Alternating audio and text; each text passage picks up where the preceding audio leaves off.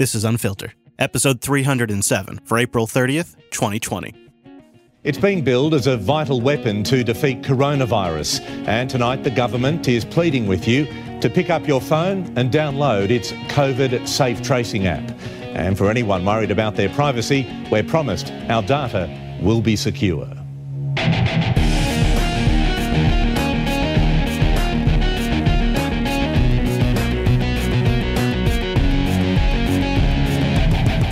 Friends, and welcome into episode 307 of your Corona Contact Tracing Cast. My name is Chris, and yeah, it's time for us to dig in deep into contact tracing. In the last few days, the conversation has shifted from should we trace to who's tracing tools and what will happen with your data.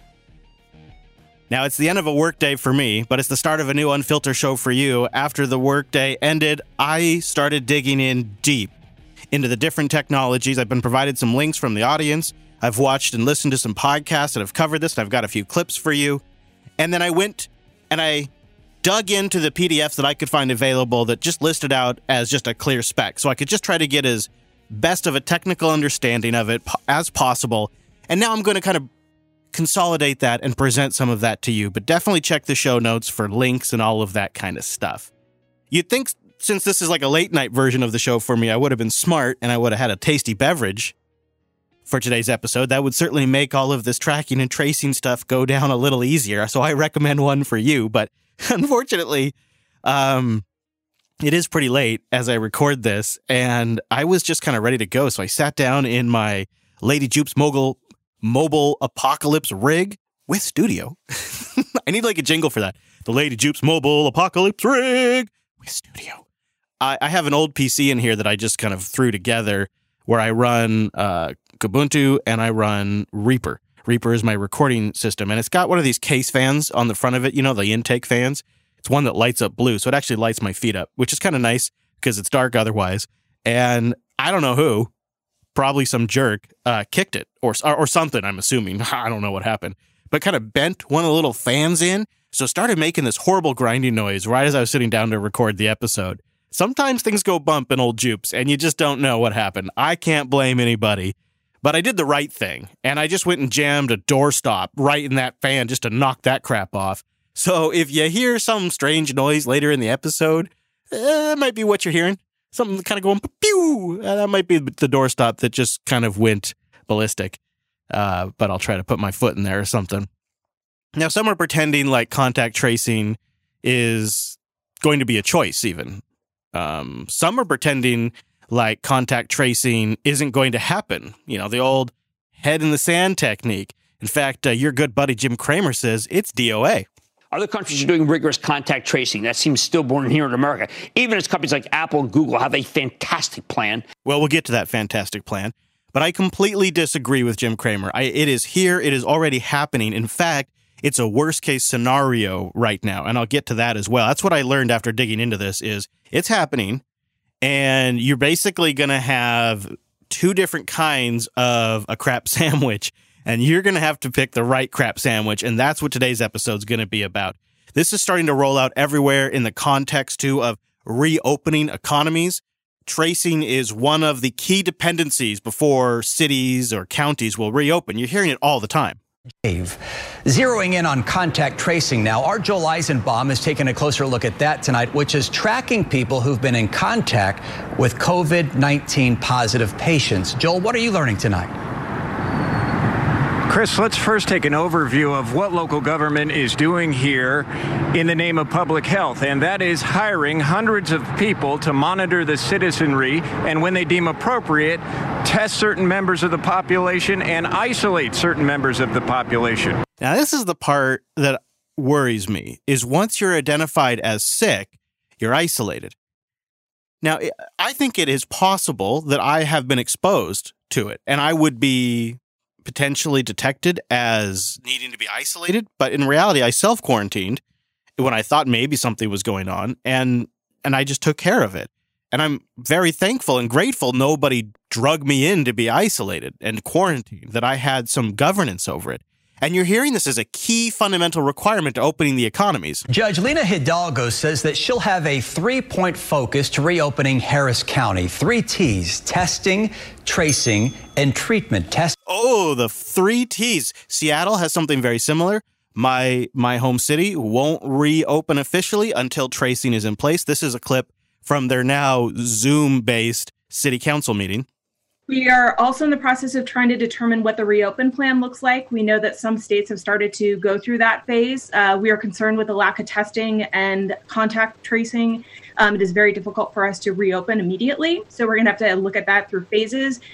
Yeah. Once you get the tracing in, then you have reopening phases. In fact, New York City's de Blasio says contact tracing key to opening New York City. Now, the tracing is literally hunting down each and every case, every individual who contracts this disease, following up with them and making sure that they're interviewed about the people in their life they've been in close contact with in the previous days, and then following up with those people. And it's the same thing, just continue following it all the way through. If you were in close contact with your cousin then we're going to go see your cousin. We want your cousin to get tested. Then we want to see if the cousin, if your cousin tests positive. Who were they in close contact with? What he isn't saying there is we're going to quarantine them. And just keep following it through every single time to make sure that everyone who needs that test gets it. Everyone who then, because they get a positive, needs care gets it. Imagine it just happening over and over again and that's how we constrict this disease. We obviously help people, most importantly, help people to know what's going on with their own body, their own health, and get them the help they need to get well. Job one.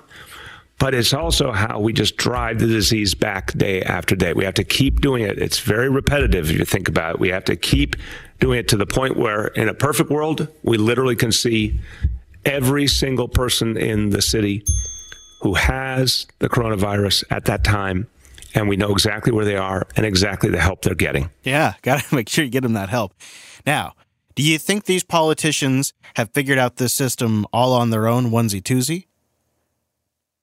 I'm just asking you that as you listen to these questions or these clips. I'd like you to think and ask yourself that question. Are they coming up with this system all on their own? And what happens if each one of them is implementing their own technology stack?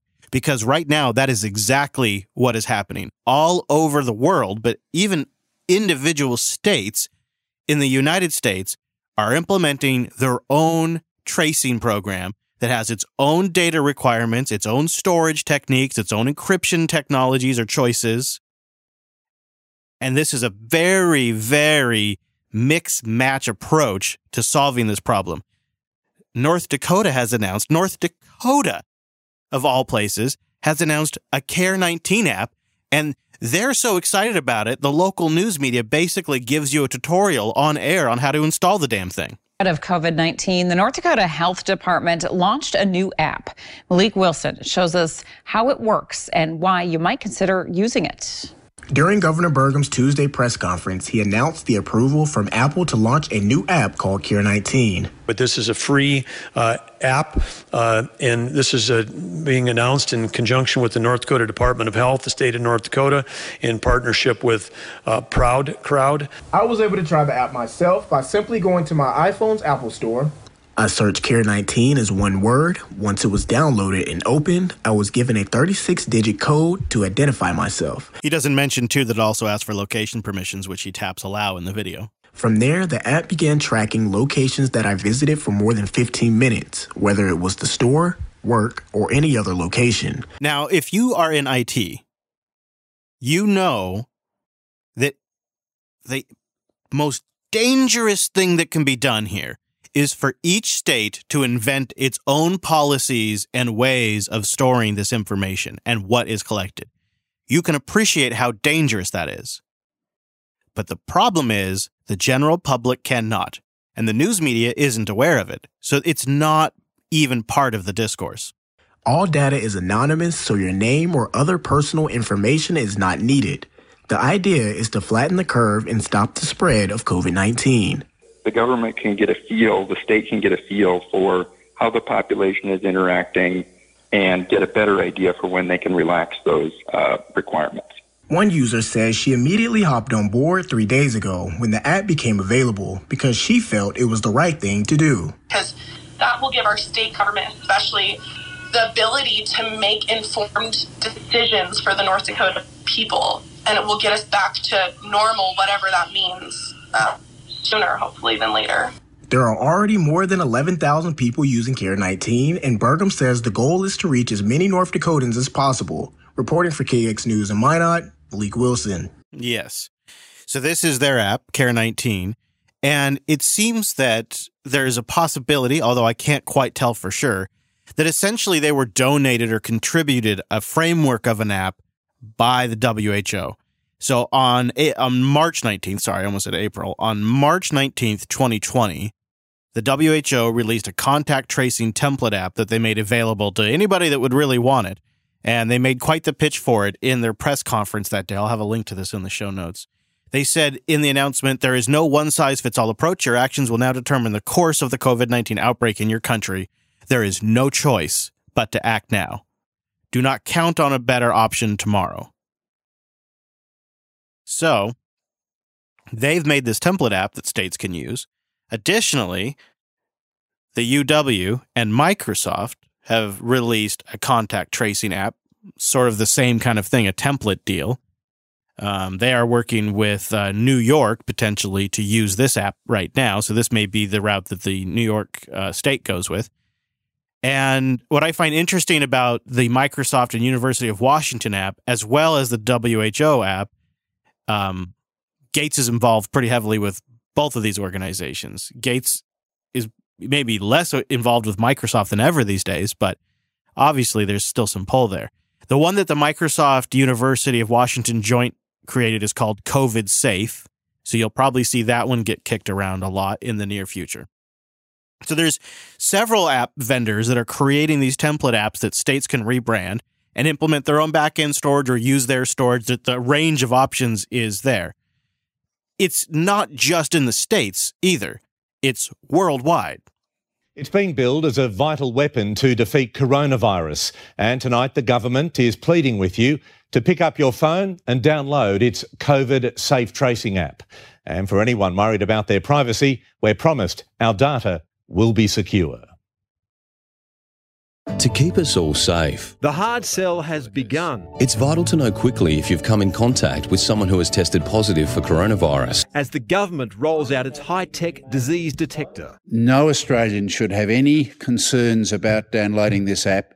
It is only for one purpose to recruit mobile phones in the hunt for a virus. It will help us as we seek to return uh, to normal and the Australian way of life. It works through a Bluetooth handshake. Right now, it's the only safe handshake we're allowed to have. Bluetooth connects phones that have the app installed. If they're in close contact for 15 minutes, the numbers are exchanged, encrypted, and stored on each phone. That's unless a user gets COVID 19. Then health officials will ask to access the data and trace all the contacts. Now, this is different than the way the systems in the States work. So here's another approach. Downloading the app is voluntary, and the government says the information demanded has been stripped to a minimum. Obviously, your phone number, your name, uh, your age range, and your postcode. There are reasonable you know, concerns. Just stripped to the minimum. The government needs to work hard to address the very valid privacy and other concerns of the Australian people. Only state health officials will legally be allowed to access the app. All data will be stored in Australia and it will be a crime to export it. The app can be deleted at any time, and when the health crisis passes, all the information will be wiped. Oh, of course. Of course. That's that's a promise a lot of them are making. And I could see it. I mean, why not just turn it on every time you need it and then turn it off, I suppose. Now, the one that is getting probably the most attention is the Apple and Google joint venture. Because, first of all, how weird is it to see Apple and Google working together? But they also got a lot of a lot of attention recently because Apple played hardball with the German and French governments and did not relent on certain requests that the German government wanted. There was a back and forth, and eventually Apple won that debate. I think it's worth reflecting for a moment the power the tech companies have during this pandemic. You heard it in the North Dakota clip. All of these, though, have to go through the App Store. All of them need Apple or Google's blessing. And Apple and Google can pull any one of these apps. And Apple and Google were unwilling to budge for governments to change the way their background processing works. And they won. That's a lot of power. And I, I think the issue here is, and this particularly is a is a problem in America. It's endemic, you might say, and and I really see it more than ever right now. And it's this it's this fantasy that technology is going to save us. That that all it will take is a technological solution that the whiz bang kids will be able in Silicon Valley will be able to solve this with the magical tech. And it's not just been a recent thing. This has been a thing in the States for a long time. And it's this glorification of how technology can solve problems. It's the same thing that sells the fitness trackers and all of the digital wellness crap that they claim they put into the phones, which is just to make their board members happy.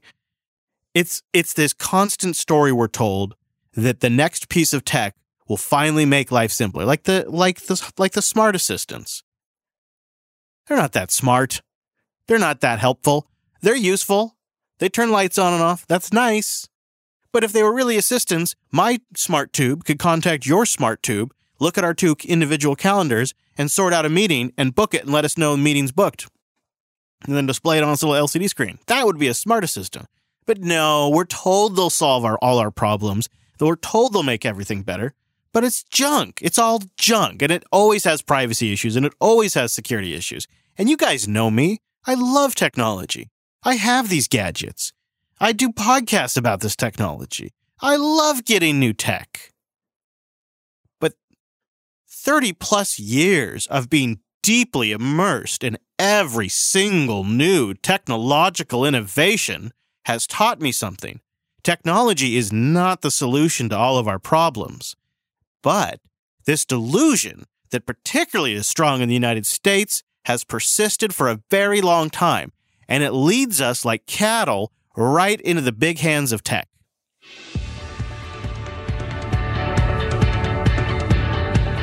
The race to find solutions during this pandemic has led to a new age of innovation. That includes products meant to help keep us safe from possibly risky things like touching our faces or door handles. Now, he says he leads with the premise that this recent pandemic has led to a whole new series of innovations.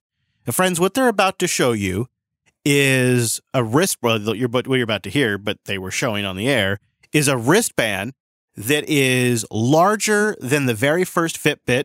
It looks like two of the original Fitbits stacked on top of each other in thickness. And what they're going to refer to as a cool new invention to open doorknobs, which is quite literally a 3D printed hook that a dude shot out from his 3D printer and is now declaring as a COVID innovation. And the Tiffany Network on their CBS morning program with their millions of dollars of staffing only got these examples. It's laughable, but it helps prove my point. To a new age of innovation. That includes products meant to help keep us safe from possibly risky things like touching our faces or door handles. Charlie D'Agata reports on some of the inventions that could eventually become part of our lives. Charlie? People so, touch their faces all the time, all the time. People touch their face 23 times per hour you know, it's an unconscious behavior that just happens.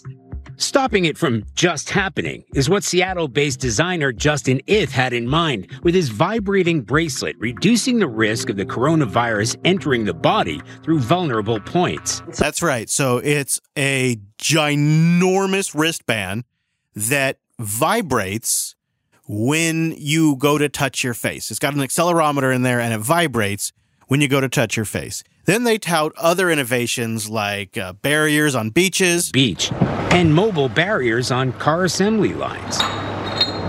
How about a Chinese designed antivirus bodysuit? Or this thermal imaging smart helmet recently deployed in Dubai, straight out of Robocop on the hunt for people running a temperature, a symptom of COVID 19. Not all inventions need to be so eye catching. So they go through all these ridiculous inventions, but it helps prove my point that as a society, we often pitch technology as a solution to problems that we're exasperated by. It'll solve this crazy work life that I have that I can never quite get balanced. Technology with its smart notifications and auto timers is going to help me finally get this under control. Right? They keep they keep promising these things, and now Apple and Google have teamed up to help solve the concern about COVID-19. You see what it really truly truly truly is is about giving people the comfort to go back out and spend money. They'll say it's about safety, but it, it really is about playing to your fears because you have been scared shitless over this whole thing constantly, just constantly with everything getting blasted at you. And think about the people who don't listen to this show and actually get their information directly from CNN or MSNBC and Fox News, et cetera, et cetera, et cetera. Imagine. Imagine how scary that is. And so, if big smart geniuses in Silicon Valley can bake something into your phone that tells you if it's safe to go out and get that Starbucks, well, that's just the solution you've been looking for. Well, Apple and Google are teaming up to work on technology to help reduce the spread of coronavirus. The COVID 19 tracing technology will use Bluetooth to help notify someone if they've been in contact with someone who's infected. The two companies plan to actually roll out this technology on their operating system next month.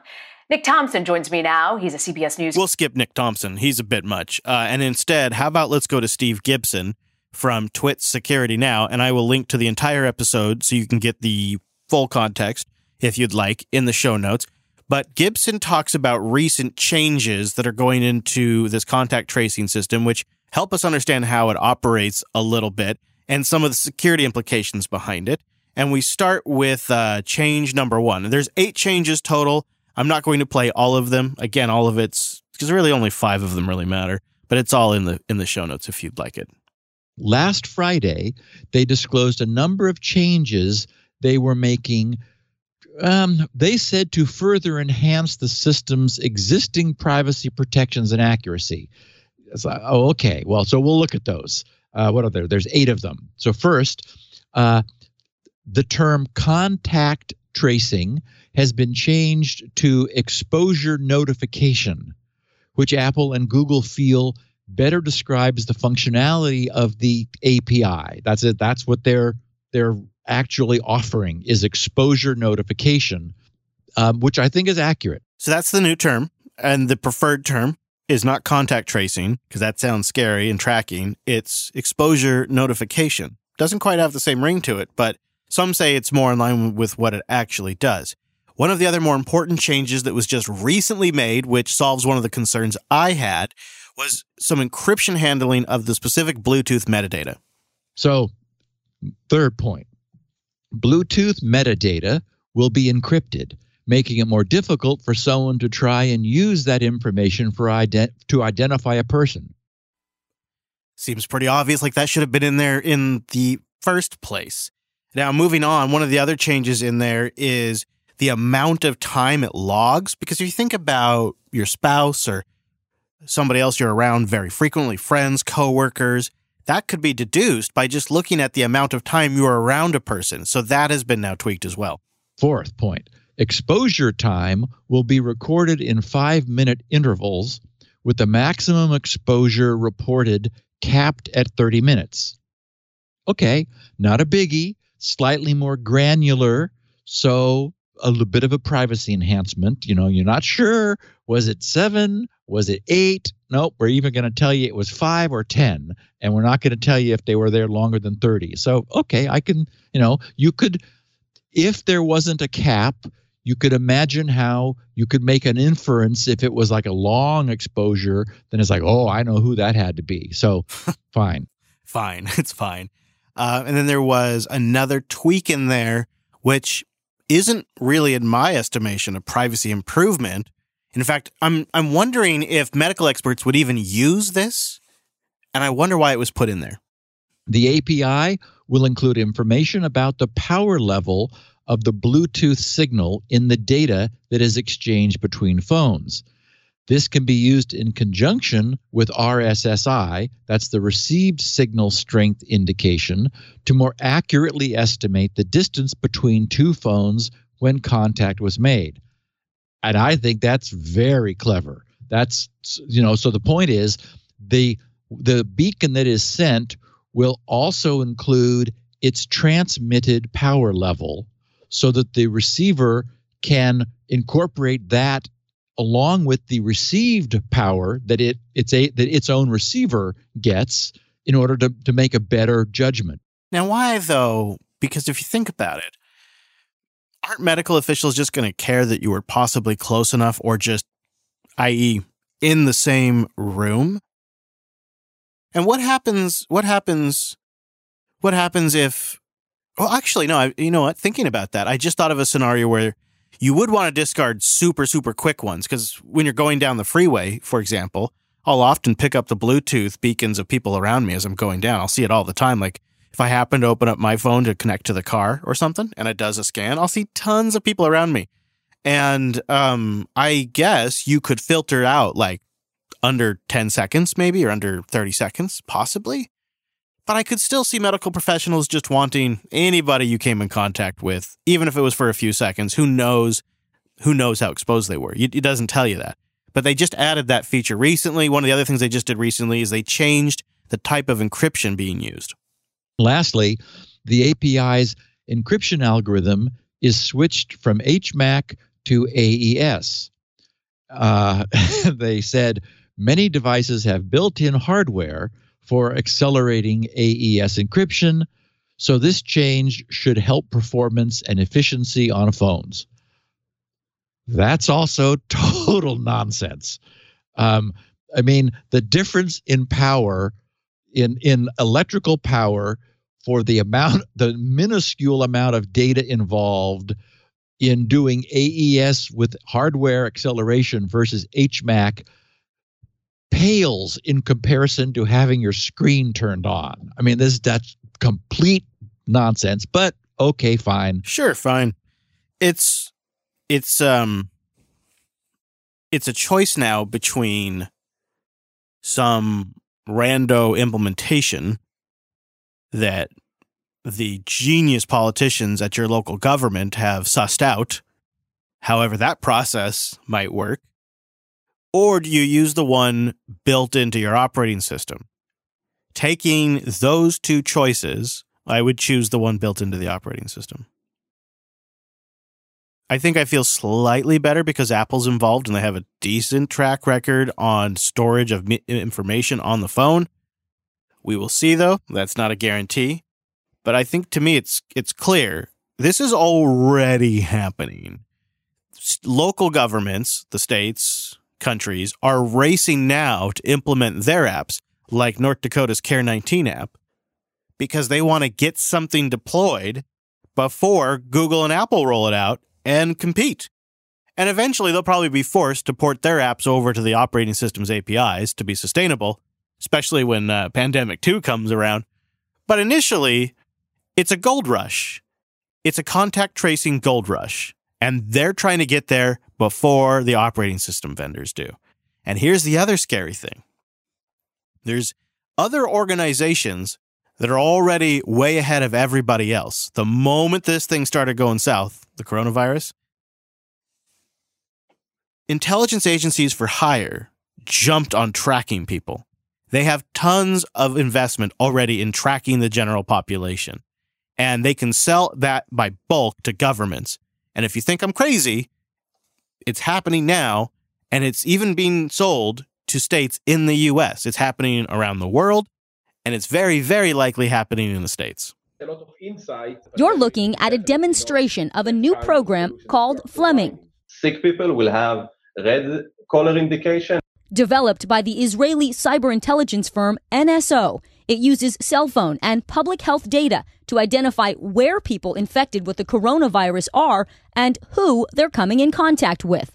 What you see on the screen is someone who's sick stayed in a location long enough, so that location itself is regarded as infected. So it's a red dot on the screen, and they stay there for a undisclosed amount of time, and then this software marks that entire area as infected. They batch this data up and sell that. This is the NSO group out of Israel. Information that could be vital to help governments contain any outbreaks. But for it to work, everyone has to provide their cell phone number and allow the government to track their location. I think that any new surveillance technology to deal with COVID. This is Adam Schwartz from the Electronic Frontier Foundation. Foundation. Uh, he is their senior staff attorney.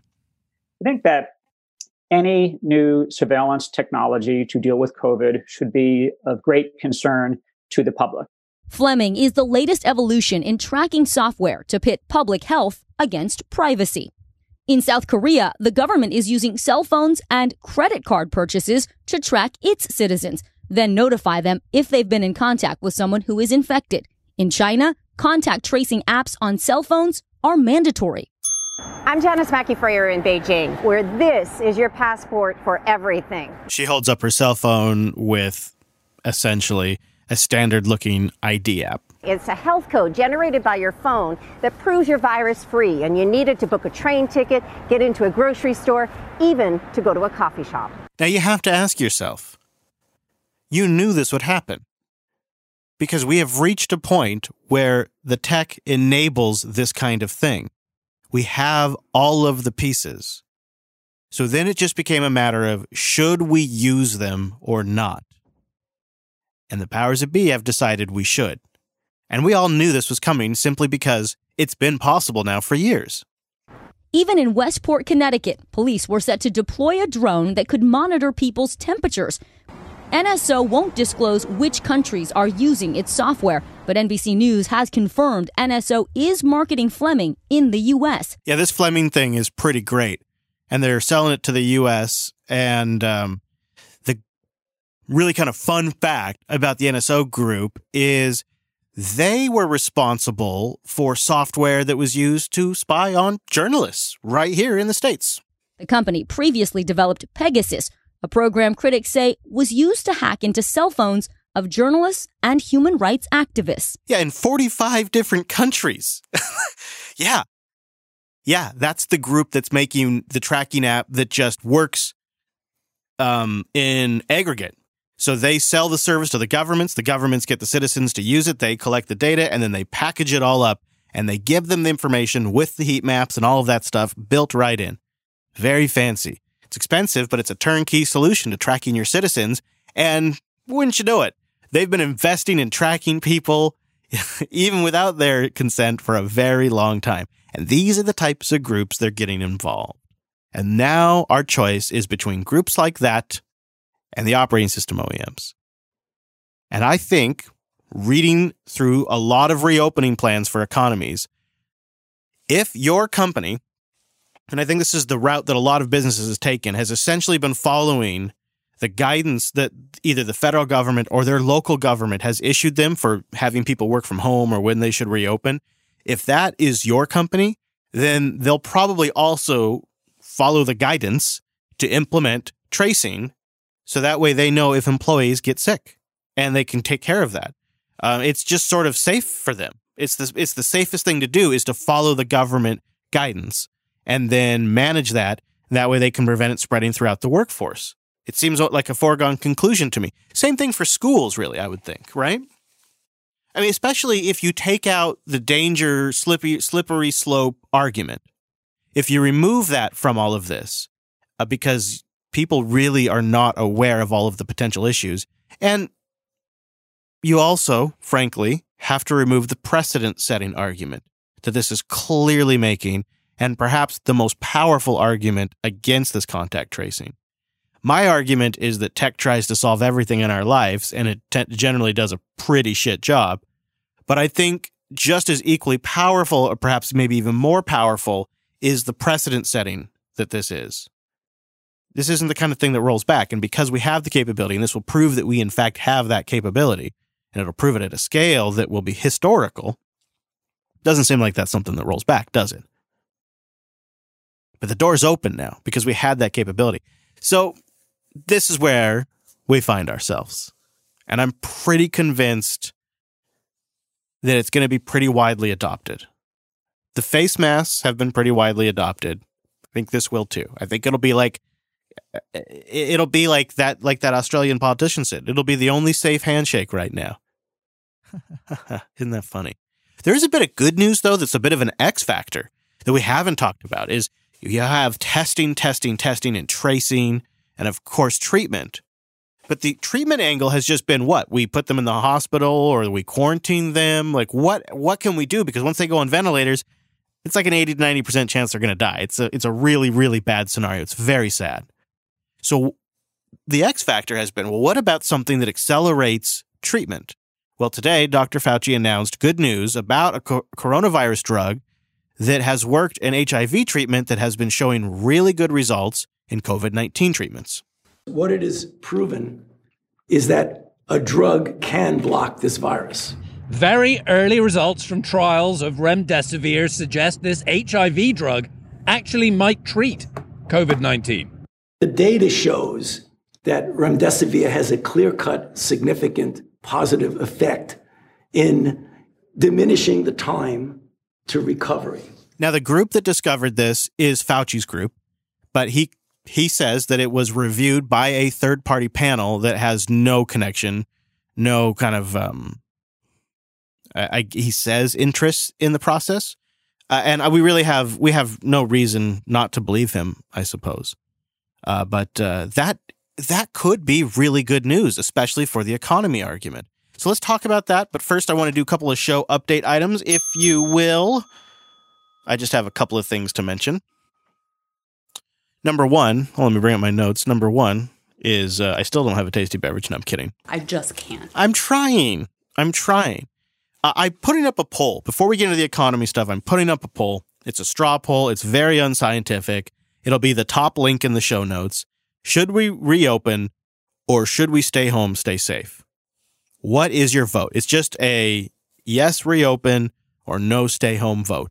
And I know there's a lot like it depends and it depends on the data and the numbers. And I know, but I'm trying to just keep it really simple because a recent US survey said that it's a seven to one ratio right now. Americans seven to one want to stay home. And I'm wondering if that lines up with the unfiltered audience. So I'll have that link in the show notes, or if you have a good memory, uh, I'll just tell you to go to straw poll because that's um, where is it? Straw poll. I don't even know what the URL. Oh, here it is. Share. It is strawpoll.me slash one. Nope. Just go to the show notes. I thought it'd be easy. It is not easy, friends. I thought they were very simple. But top link in the show notes uh, and go vote. I'm curious where the unfiltered audience lines up on this. If the audience leans more towards the open or stay closed. So go vote in my purposefully crappy two choice straw poll. And let's see where the audience lines up with the US public.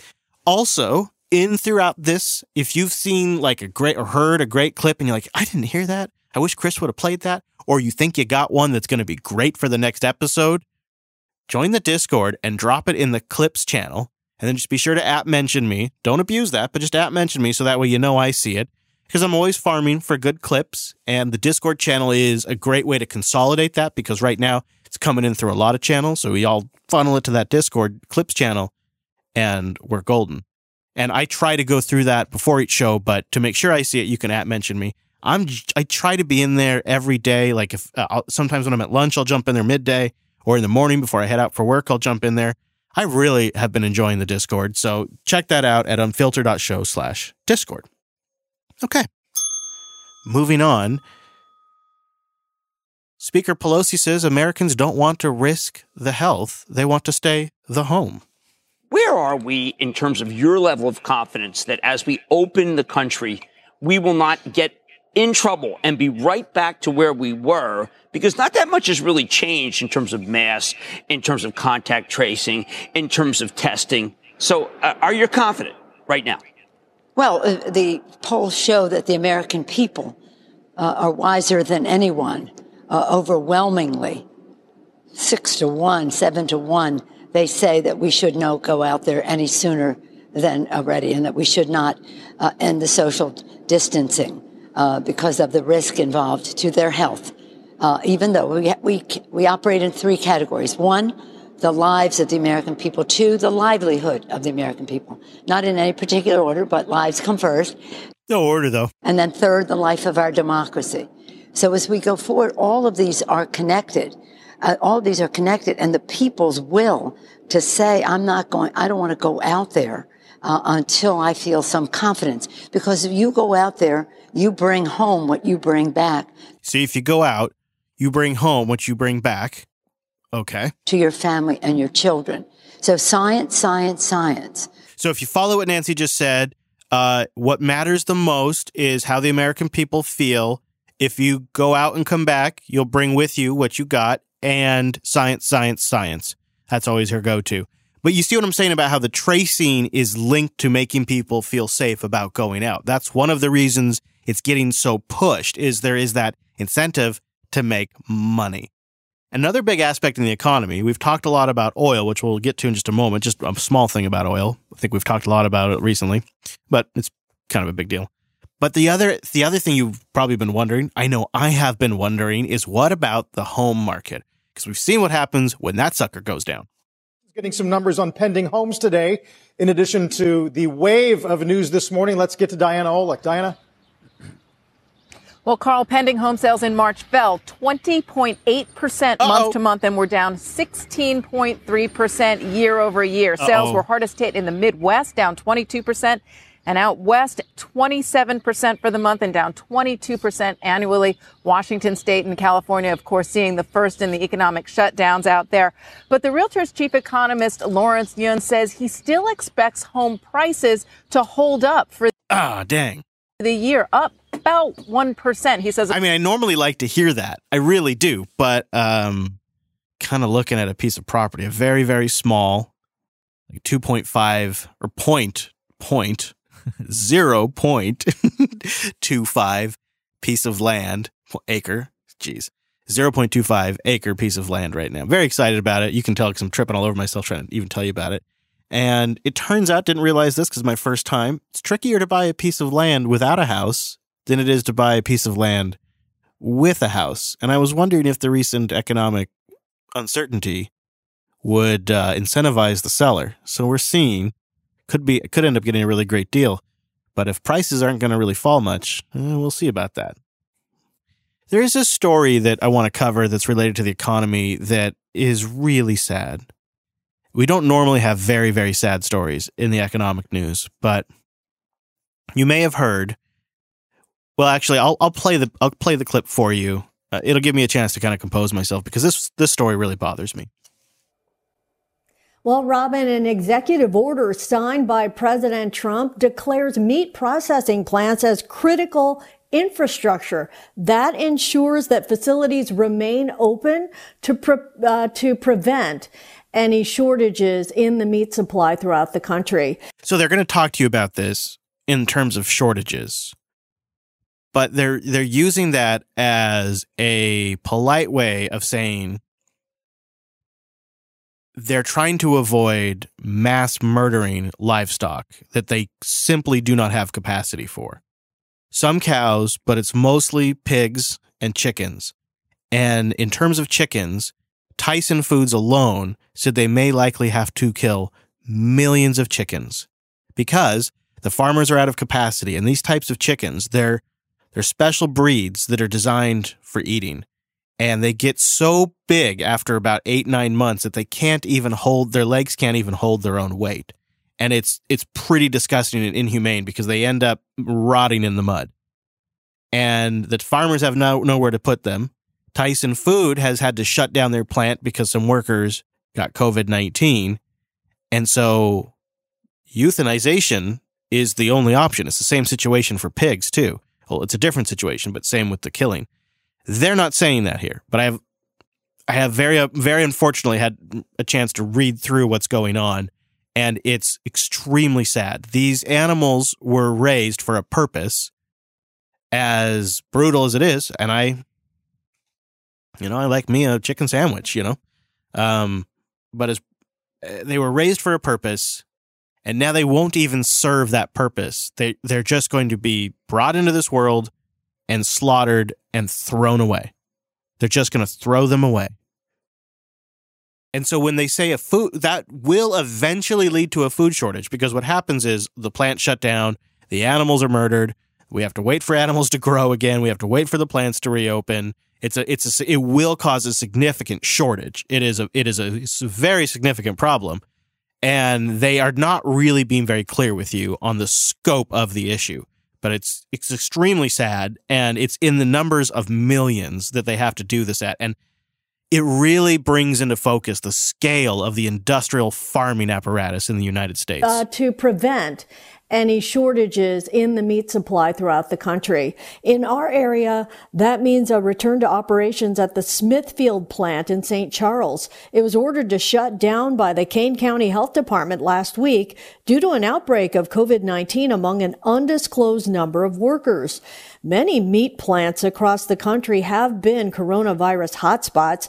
There have been numerous shutdowns, at least 20 deaths, and hundreds of workers out sick. So local governments have shut them down, but it's created this knock on effect that's backed up the farmers. And now Trump has used the, what is it? Um, oh, I'm forgetting it now. The, the, uh, the executive power he has for uh, ordering companies to resume industry which I they'll mention it in the clip here. It's funny because I was listening to a guy talk about it earlier today. I was laughing at him for forgetting it because it's mentioned all the time, and here I am. That's what happens when you record late. Your brain just kind of starts blanking out. But this has been one of those situations where now he's gotten a ton of shit for it. Um, unions, workers' rights groups, uh, MSNBC, of course, and CNN have all come at him for forcing these workers to go back into these conditions they're not telling you the scope of mass murder that would take place if these, not to mention food shortages, which would just create all kinds of horrible chaos. So it's a really impossible situation, and they're not giving you the full story, and it's it's, it's a major disservice on this one. All right, point made. While processors are highlighting new protocols, including health screenings and operational changes, many workers are still afraid to return. They told me that um, everything was okay, and they told me I have a better chance of catching the coronavirus going out to Walmart than in Tyson. Come to work, you safe. Limited plant closures have already impacted a massive supply chain for beef, chicken, pork, and other products, which has had a ripple effect on other industries and consumer prices. The presidential order protects processors from liability should workers become sick, and that has outraged unions. And the AFL-CIO has called the order dangerous and wrong. According to the Agriculture Department, there is currently no evidence that coronavirus can be transmitted through food or its packaging. So there you go. Even if they do get it, you'll be fine. Oh man, it's such an awful story. Uh, if you do want to read the details, I have links in the show notes on that. I couldn't believe it. It's one of those stories where uh, my jaw was dropping as I read it, and that happens so rarely, especially in economic news, that they could just do that. It, it, just seems crazy. Like, couldn't people come and take the chickens and and then and they could butcher them and eat them? I mean, just killing them and throwing them away is so horrendously wasteful. And some some news media outlets said well, they're throwing the milk away. And they, they talk about it in, in like throwing the milk away. It's, you know, it's really sad to see them throwing the milk away. Yeah, well, they're also murdering the cows. not, thankfully, it seems not as many cows, but it's still pretty awful. And it's such a waste of food. Now, the other waste that's happening right now is oil. It is, we, they're talking about peak global holding capacity right now. When I was a kid, peak oil meant something very, very different. And that just seems like a totally different reality from where we are at today. And if you are down in the California area, you may have noticed a boat party out on the coast. A sign of global economic breakdown floating offshore. Dozens of huge oil tankers sit at anchor outside the port of Los Angeles.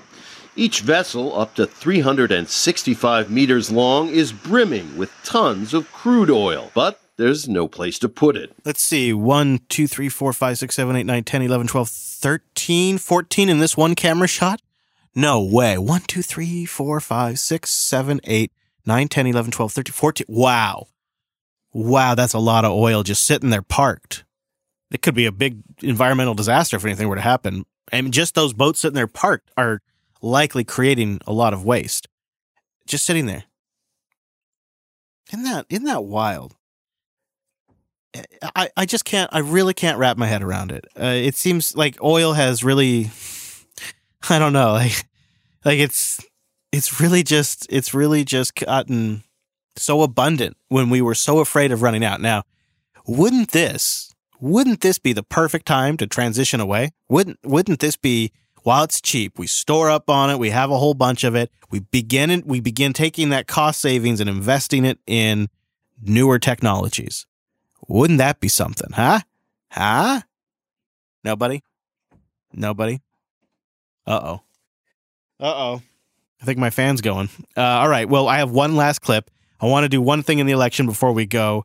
Stacey Abrams, the current top potential pick for the VP candidate for Joe Biden, was asked to defend the recent allegations from Tara Reade as we start to turn our country back around. Okay, as someone who wants to be as vice president, I think it's important that you we speak about something that's in the news now. As you know, there is a sexual assault allegation against Joe Biden. The accuser, her name is Tara Reade, tells CNN that the alleged incident happened in 1993 while she was working as an aide in Biden's Senate office. She is claiming that she was delivering Biden a duffel bag and says that Biden had her up against the wall in a corridor uh, on the Hill and violated her with his fingers. Now, CNN has now, has now spoken on the record with her former neighbor who says Reade told her about the allegation within a few years of the alleged incident. Biden's campaign says untrue, never happened. Is this a credible allegation? Now, this is, this is a real test right? This is it right here. This is the test to see how she does as a VP pick. Can Stacey Abrams handle questions like this for Joe? Because a big part of her job is going to be fielding this stuff as he screws up and gaffs if he's president. Now that's so it's interesting to watch this from that observational point. But there's another observational point I'd like to propose to you to consider. And that is this is the party of supporting Me Too. This is the party that supports listening and believing women first. We've seen Supreme Court hearings. We have seen senators get outed. We have seen so many public figures that the Democrats have immediately rallied behind the accuser for. It's out there. It's documented. It's unequivocally true. I think we can all agree on that statement. The Republicans have not defended women's rights, have not been advocates as strongly as the left has. So now, Stacey Abrams is in a very unique and challenging place. She has to be now be part of the chorus that is calling for a reevaluation of the standards. She has to speak to these key points. She has to give it lip service and say that women should be listened to and that they have to be considered. But at the same time, she wants to be vice president of the United States. She eventually wants to be president and her ticket is Joe Biden. So she's got to walk this line in a way that she probably never foresaw. And I think it's amazing to watch the goalpost get moved when it's their guy that could get taken out. I believe that women deserve to be heard, and I believe that they need to be listened to. But I also believe that those allegations have to be investigated by credible sources. The New York Times did a deep investigation and they found that the accusation was not credible. So that's here is example one of the goalpost. So I believe women need to be listened to. So I believe this needs to be investigated. So she has qualified that. So now she has positioned herself. And then she has said a credible investigation and deemed that the New York Times is a credible investigation. Now that is a clear moving of the standard. I don't think a journalist outlet investigating an incident on their own would have been considered credible investigation. I think a credible investigation would be in the court of law, where there is an actual investigation and sides provide their facts and their counterfacts. And then a judgment is made. That is a credible investigation and process. Sometimes it just starts, there's an investigation done. It doesn't even have to go to the court, right? That's an investigation.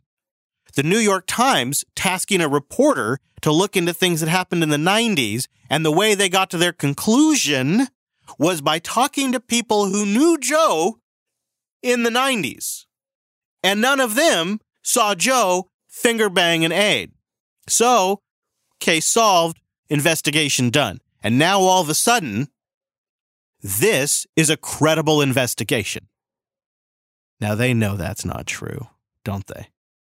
They know that's not true. And we see them. We see them doing this. We're all watching them do this. And we're not going to forget that they did this. The New York Times did a deep investigation and they found that the accusation was not credible. I believe Joe Biden. I believe that he is a person who has demonstrated that his love of family, his love of he was i think she was going to say touching people there. She was struggling for a bit but i'm going to pause here because this is another standard that's been changed another goalpost that's moved. In the past it wasn't good enough it wasn't sufficient to say i like harvey weinstein. I know harvey weinstein. Harvey weinstein loves family.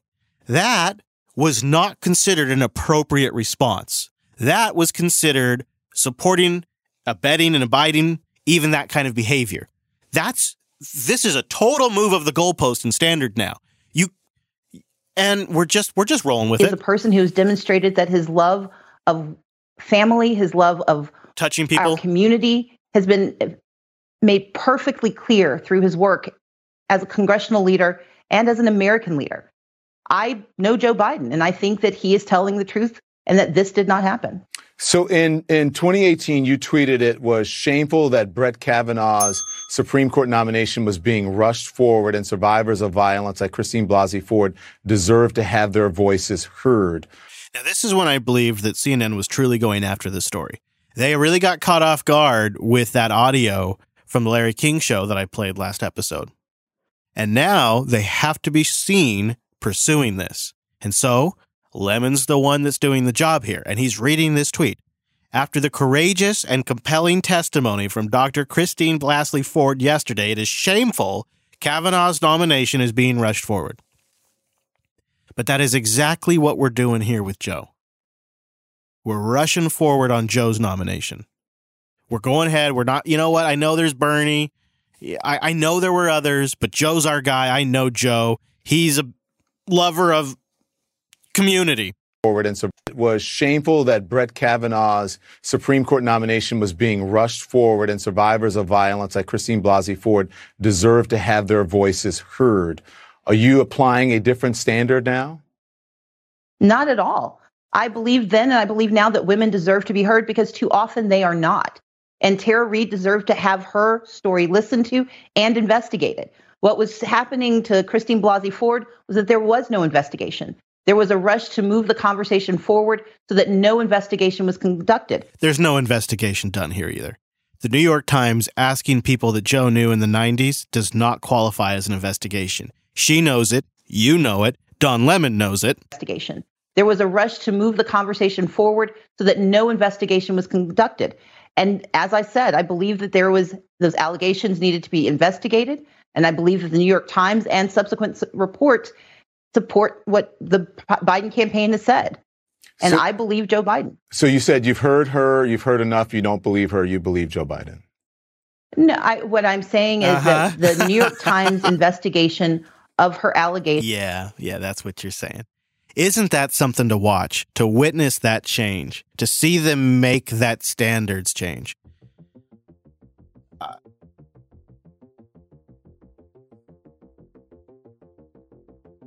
I don't know.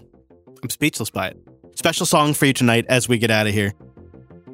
I'm just so grossed out by them. Unfiltered.show slash 307 for all those links that I've mentioned. Unfiltered.show slash 307. Unfiltered.show slash subscribe. This show has a as I can make it happen or the news demands it schedule. So just subscribe to get it when it releases. Unfiltered.show slash subscribe. Thank you for joining me. I really appreciate you being here. If you're thinking about starting a podcast, chrislast.com consulting. One call, and I can save you years of mistakes. And I'll give it to you straight, too.